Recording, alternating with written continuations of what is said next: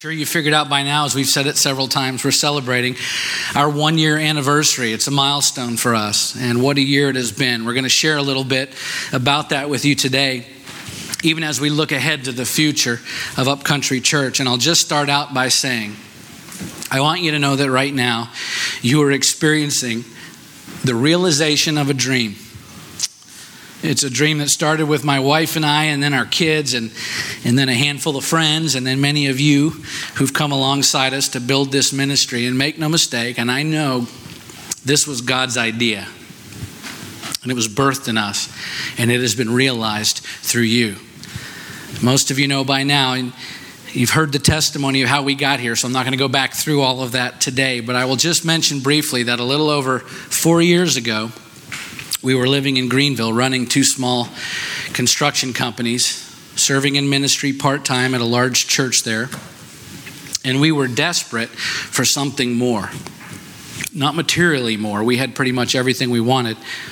We were searching for a life that would take us somewhere beyond simply living for ourselves. And of course, we knew that that meant a deeper devotion to God. We, we talked about that a couple of weeks ago in service here. We knew four years ago that we needed to make a greater commitment to living for Christ. And that was going to mean for us a greater sacrifice. You see, because commitment to Christ always starts here in the heart. But at some point, it has to lead here to our hands, you know, to what we do if our commitment to Christ stays perpetually hidden in the depths of our hearts and we never allow it to translate into the work of our hands, we may well be saved, you know, born again, but we will also be largely ineffective for the kingdom of God and his purposes. We live north of Highway 11, up up in the mountains between Table Rock and Caesar's Head in a small cabin. It's it's beautiful. And every day I make the commute from home to here and back again for work, and I go back in the evening. And for those of you familiar with Highway 11, you know there are these long, straight stretches of road that cut right through the middle of deep forest and mountains and rivers and lakes and trees as far as you can see on both sides of the road. And I drive down that road every day, twice a day. And without fail, at least a couple of times a week as I'm driving down that road, I'll encounter a squirrel standing in the middle of the road. And pretty much every time, in fact, it happened to us this morning, the squirrel's just standing there looking very nervous.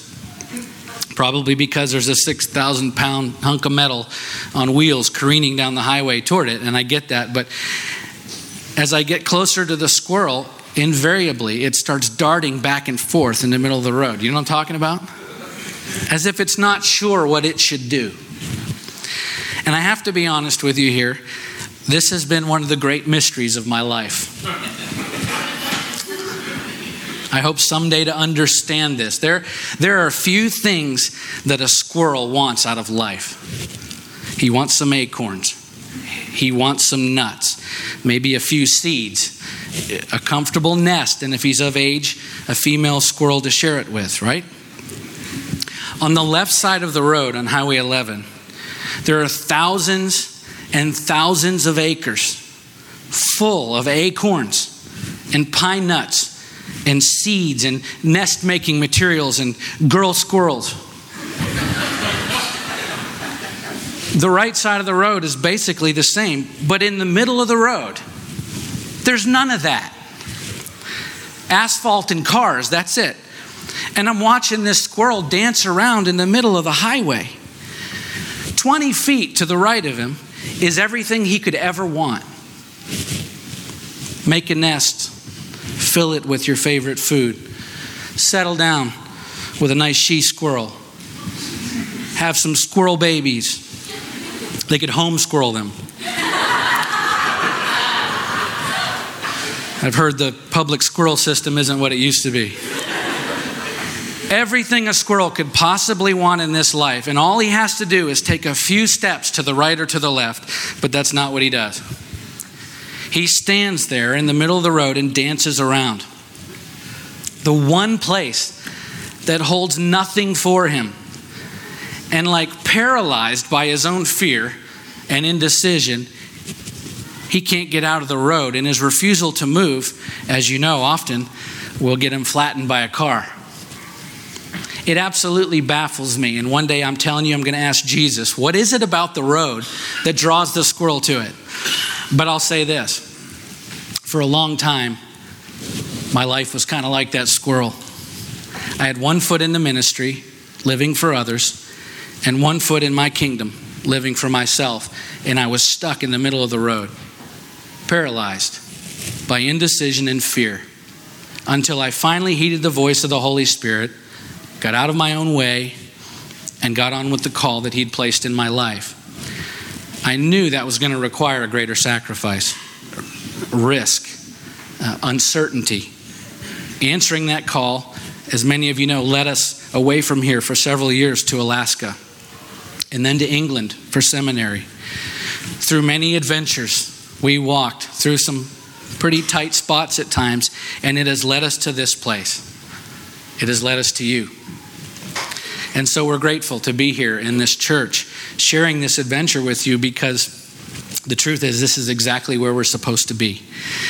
So, we're going to talk about this adventure for a few minutes, this journey that we've been on, and, and what God has been teaching us this past year since we started Upcountry Church. For those of you who are already a part of our family here, you know that normally we take a passage of Scripture, uh, maybe a chapter out of the Bible or a book of the Bible, and we preach and teach through it verse by verse.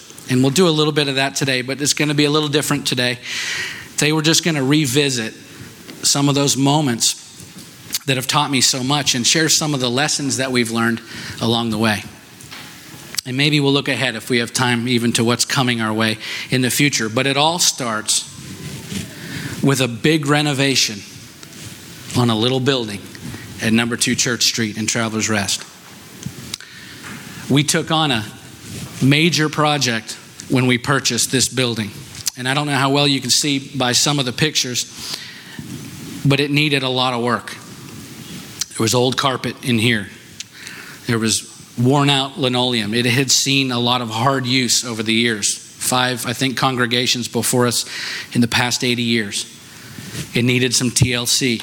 And in that process of taking something old and worn and broken and tearing out the old and building back new, attending to the neglected parts and cleaning it up and renovating and making it new again, you know, breathing new life into it. That process taught me a lot about the work that God is doing in all of our lives and, and what He's doing with His church, this family of faith that we all belong to. So let's turn, if you have your Bibles, to 1 Corinthians chapter 3, and we're going to talk a little bit today about renovation. And I'll give you just a little backstory here about this text. Paul, as you know, was a church planner, the Apostle Paul. And he planted this church in Corinth. And as it happens in churches from time to time, there was some trouble brewing. The Corinthian Christians were becoming divided because some of the more powerful, influential members of the church were becoming increasingly arrogant and progressively more concerned about their influence and prominence rather than being concerned for one another. And so Paul writes this letter to them and he's urging them to quit acting like kids. Get your act together. Get on with the work that God has assigned to them, namely propagating the gospel, preaching the truth about Jesus Christ, building up those who are weak in the faith, serving one another instead of competing with one another, right? In short, Paul's trying to explain to these church people, these Christians, that God isn't finished with you yet. Just because you've accepted the truth doesn't mean that it's been perfected in you yet. Okay? The truth is, we're all being renovated by God. We're continually being made new, renewed by the Spirit of God within us. In Second Corinthians, which is actually Paul's fourth letter to the church there, he says, We do not lose heart, though our outer self is wasting away. Our inner self is being renewed day by day. It's chapter 4, verse 16. The Bible uses another term to describe this process. It's called sanctification. The idea that God is constantly working on us, all of us, so that His truth can be perfected in us. What is His truth? Jesus said, I am the way, the truth, and the life. If you're a follower of Christ, You're perpetually being sanctified by God, renovated, worked on, improved, so that you may be able to come into perfect union with Jesus Christ, the truth. And He does that renovation in us by our capitulation, our cooperation, and the work of the Holy Spirit within us. Our spirit and His spirit in perfect union, in perfect harmony. And by writing this letter, Paul's trying to get the Corinthian Christians to understand this. It's time to grow up and, and get on with the work of the gospel. And one of the key points that Paul highlights in this passage to the Corinthians is that renovation is a process, it's not an event. Let's read it together. 1 Corinthians, we'll start with the first four verses, chapter 3. But I, brothers, could not address you as spiritual people, but as people of the flesh, as infants in Christ. I fed you with milk, not solid food, for you were not ready for it. And even now, you're not ready, for you are still of the flesh. For while there is jealousy and strife among you, are you not of the flesh and behaving only in a human way? For when one says, I follow Paul, and another, I follow Apollos, are you not being merely human? In other words, hey guys, you're not there yet. So stop acting like you've arrived. This Christian life, this renovation process is ongoing in all of us, so no one has the right to boast. Hebrews 10:4 says that we're being sanctified. You see, it's an ongoing process. Christ's sacrifice on the cross provided for our complete sanctification once and for all. That was a one time event.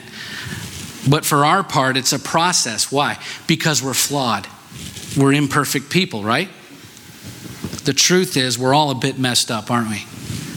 I sure am. It's just a fact. But the really, really great news is, He isn't giving up on us, and neither should we give up on each other. Renovation is a process, it's not an event. We purchased this building while we were in, uh, still living in Alaska, knowing that we would be coming back to do this. So, other than some pictures and family who lives here who were coming by to see it, there was some unknown for us as far as the scope of what was going to have to be done on the building. There was old, stained, really nasty blue carpet in the sanctuary on every square inch of the floor and the stage and the offices. The foyer and the fellowship hall downstairs had really old linoleum, uh, wall to wall, and ceramic tile in places, and it was all mixed in together. The entire building needed to be repainted and cleaned. The bathrooms were a mess. The utilities, electrical and, and plumbing, had issues throughout the entire building.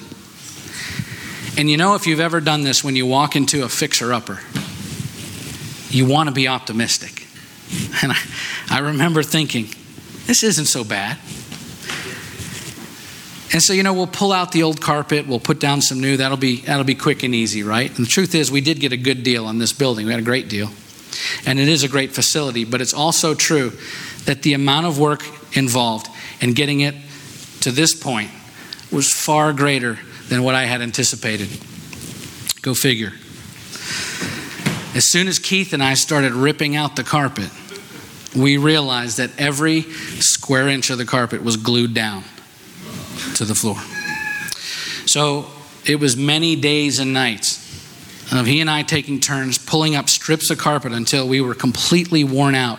And then on Sundays, we'd scrape all the dirt and old carpet and trash up into piles and drag a couple pews back into the room and we'd have a little church service.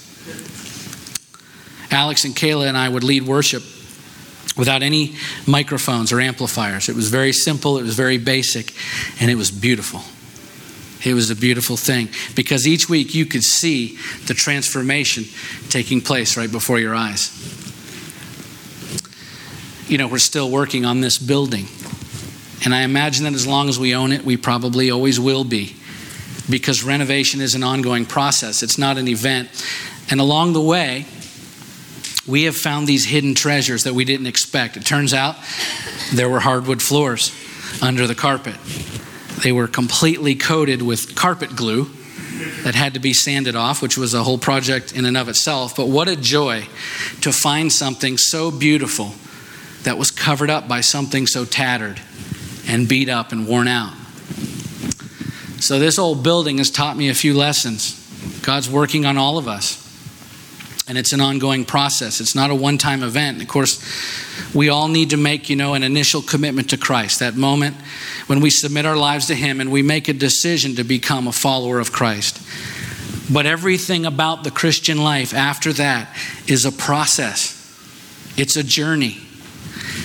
And what will happen along the way, as long as you're allowing God to keep working on you, is that He will uncover some hidden treasures that you didn't even know were there. He'll, begin to use talents and gifts and personality traits that are resident inside of you, and He'll draw those out.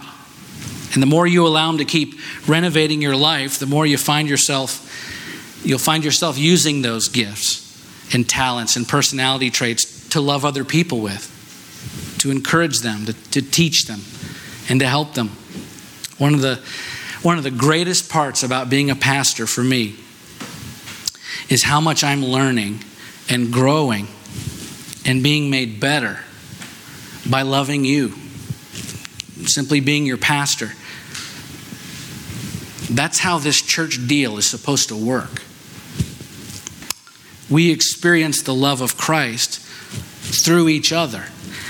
And in that process, he makes us better. He, he pulls back the worn out parts, the tattered and, and beat up parts, and the hurting parts of our lives, and He uncovers something beautiful. It's a process, and it's not always an easy one to be sure, but it's worth it. This is a beautiful building, it's filled with beautiful people, and we're all being worked on all the time. So none of us has any reason to boast, right? Only to be thankful and to share what He's done for us with one another. That's the love of Christ working in us. And that leads us to the next part of our text and our next point. Renovation is God's job. Our job is to love. God is the renovator, He's the contractor. We're the tools that He uses to get the job done. Okay, let's read back in our text, 1 Corinthians 3. I'll read the next four verses starting in verse 5. What then is Apollos? What is Paul? Servants through whom you believed, as the Lord assigned to each. I planted, Apollos watered, but God gave the growth. So neither he who plants nor he who waters is anything, but only God who gives the growth. He who plants and he who waters are one, that, that's us, one unified body and each will receive his wages according to his labor. All right? So we're going to be blessed. God's going to bless our efforts, our work, our ministry, but make no mistake about it. He is the one who is responsible for the results. It's His job to renovate, it's our job to love one another as we labor faithfully. Okay? As, as the work progressed on this building, Keith and I soon realized that every single plumbing fixture in the building leaked. The, the sinks, the faucets, the toilets, the, the water heaters, the baptismal tank, everything leaked. Being the resourceful, confident young men that we are, Keith and I decided that we could replace all of the plumbing ourselves and save some money. It was probably not one of my better decisions. There are just some things that I should never be allowed to do Keith and I installed new sinks. We installed new faucets. We, we installed new toilets, new plumbing parts everywhere. And when we finished, everything leaked. we literally redid the work three or four times over a period of a few weeks. And finally, finally, we were able to stop all the leaks by calling a licensed plumber.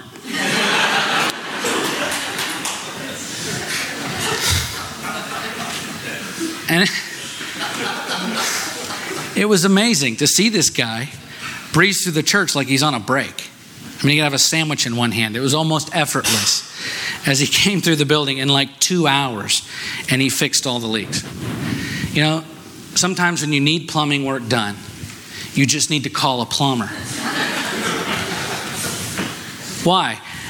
Because that's what he's wired to do. I'm not wired for plumbing. So when I tried to fix something that I wasn't qualified to fix, I made a bigger mess of things. You know what I mean? You ever been there? Listen, the church has messed up a lot of people by trying to fix them when instead we should have been loving them. It's God's job to renovate. It's our job to love and faithfully serve each other, okay? We, we weren't wired to fix each other. We're not qualified for that job. Only God is. Jesus didn't say, fix your neighbor as yourself, did he?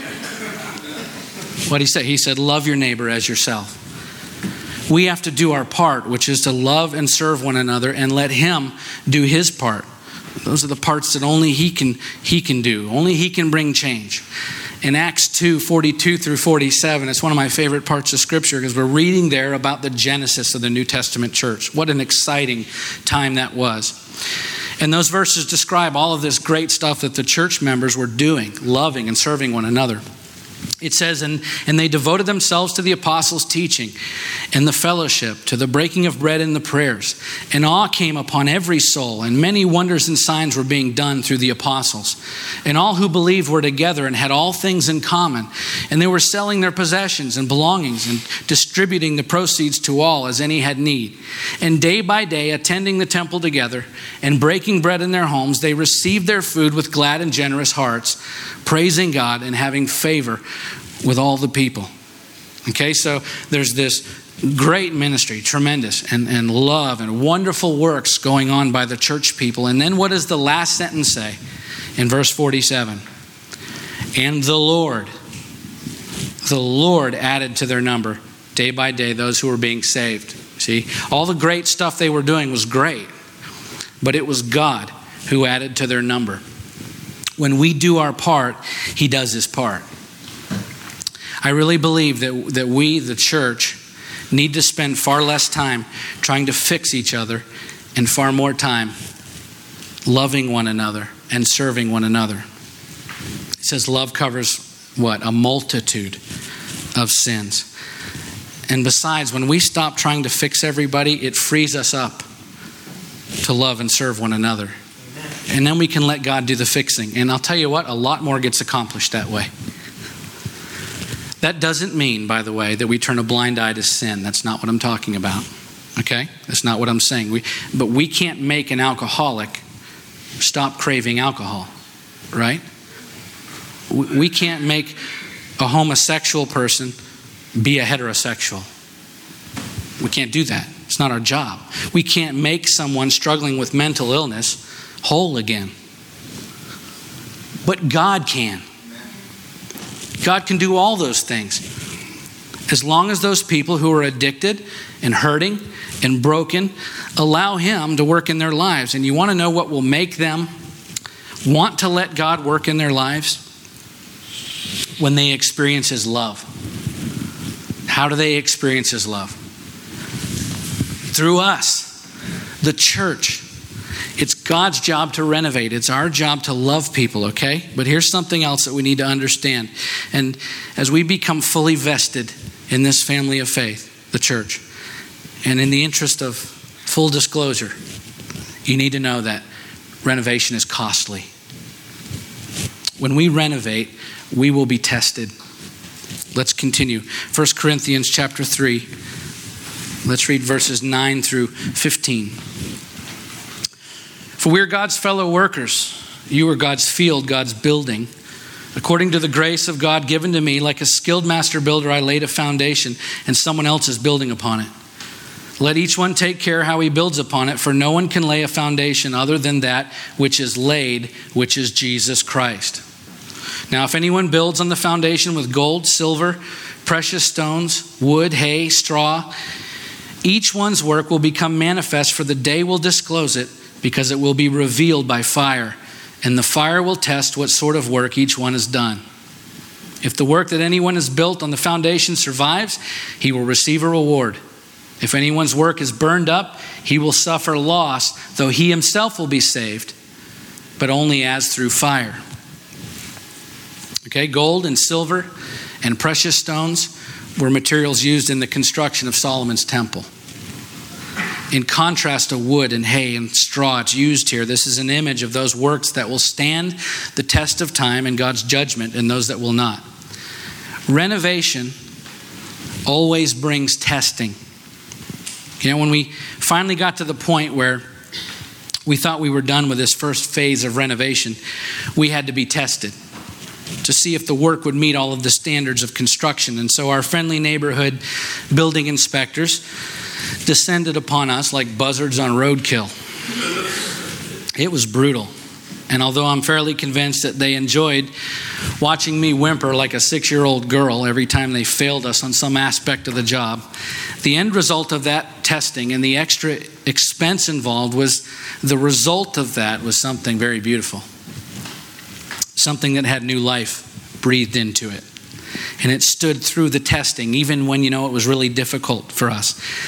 Renovation means sacrifice, time, effort, passion, commitment, risk. But the payoff is that we're made new. When we allow God to do His work in us, and sometimes it's costly, sometimes it's painful, but He always makes good on His promises.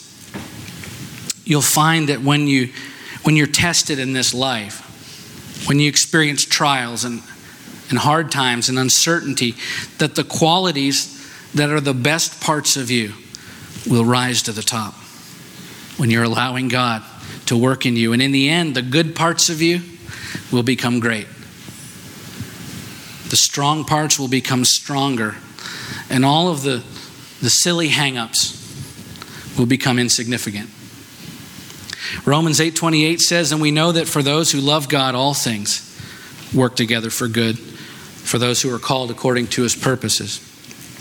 When we allow him to work in us, the result will always be what's best.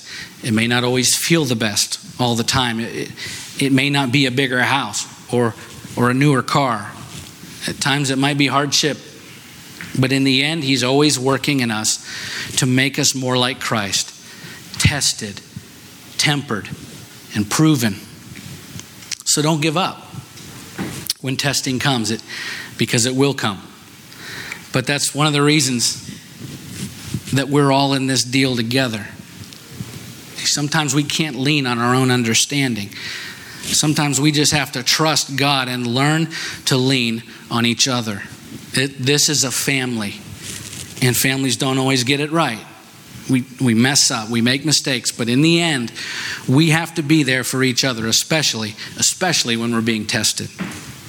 Renovation is costly without a doubt, but it's worth it. And finally, today, it's important that we understand that God is renovating his most prized possession.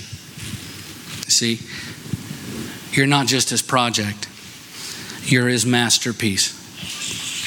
Let's finish our text for today 1 Corinthians 3, and we'll just read verses 16 and 17. Do you not know that you are God's temple and that God's Spirit dwells in you? If anyone destroys God's temple, God will destroy him. For God's temple is holy, and you are that temple. Interestingly, every time the word you is used in those two verses, the Greek word there for you in the original text is plural. When Paul says you in verses 16 and 17, he's referring to the church all of us together. We are the temple of the living, breathing, all powerful, all knowing, all loving God. What renovation project do you care about the most? The one that you're going to live in, right? If you're renovating your garage or your barn, you're working on the office, you're renovating your house, which one do you care the most about? Usually the one that you're going to live in. The Spirit of God dwells in those who live for Him. He's renovating His own house, the Church of Jesus Christ, and it's a masterpiece in the making. Sometimes it looks rough on the outside, it, it might be even worn, right? Broken, beat down. But He specializes in taking broken things and making them beautiful. And most often, He does that through us even as we're being renovated. He, he uses us to bring others closer to Him. Uh, a few weeks ago, a little old lady knocked on our door and came walking in during the week. And she said, Would it be okay if I just looked around? And I said, Certainly. She said, I was a member of the congregation here for 20 years, the church before you.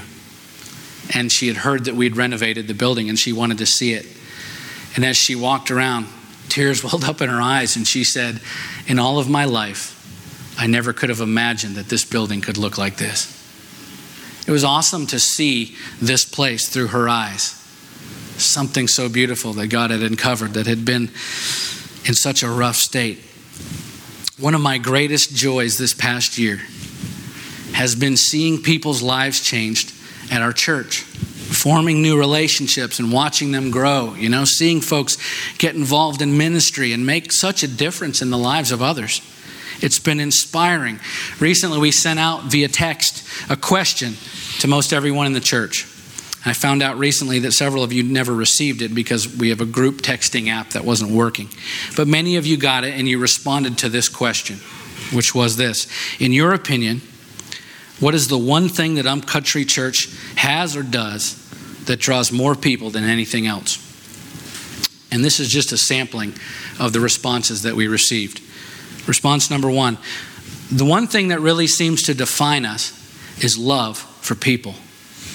We have a come as you are and be yourself attitude. Response number two genuine love and fellowship. Everyone wants to be here and stay there. It's really a family.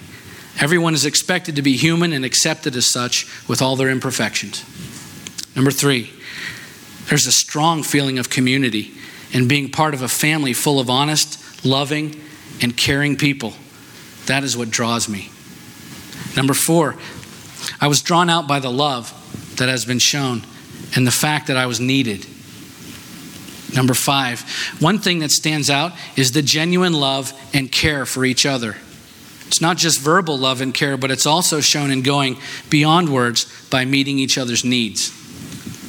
And lastly, and this is my favorite one of all, I feel completely loved and cared about the minute I walk through the doors. What's the common thread in all of these responses? It's love. When people come here, they're loved. This is why we've grown from a handful of people to over 100 in our first year. This is God's plan for this church, and it's working. I'm not saying that we're perfect or that we've loved perfectly, but on the whole, we're getting it right when people walk through those doors and immediately sense and experience the love of Christ consistently, they're much more open to allowing God to working in them and through them.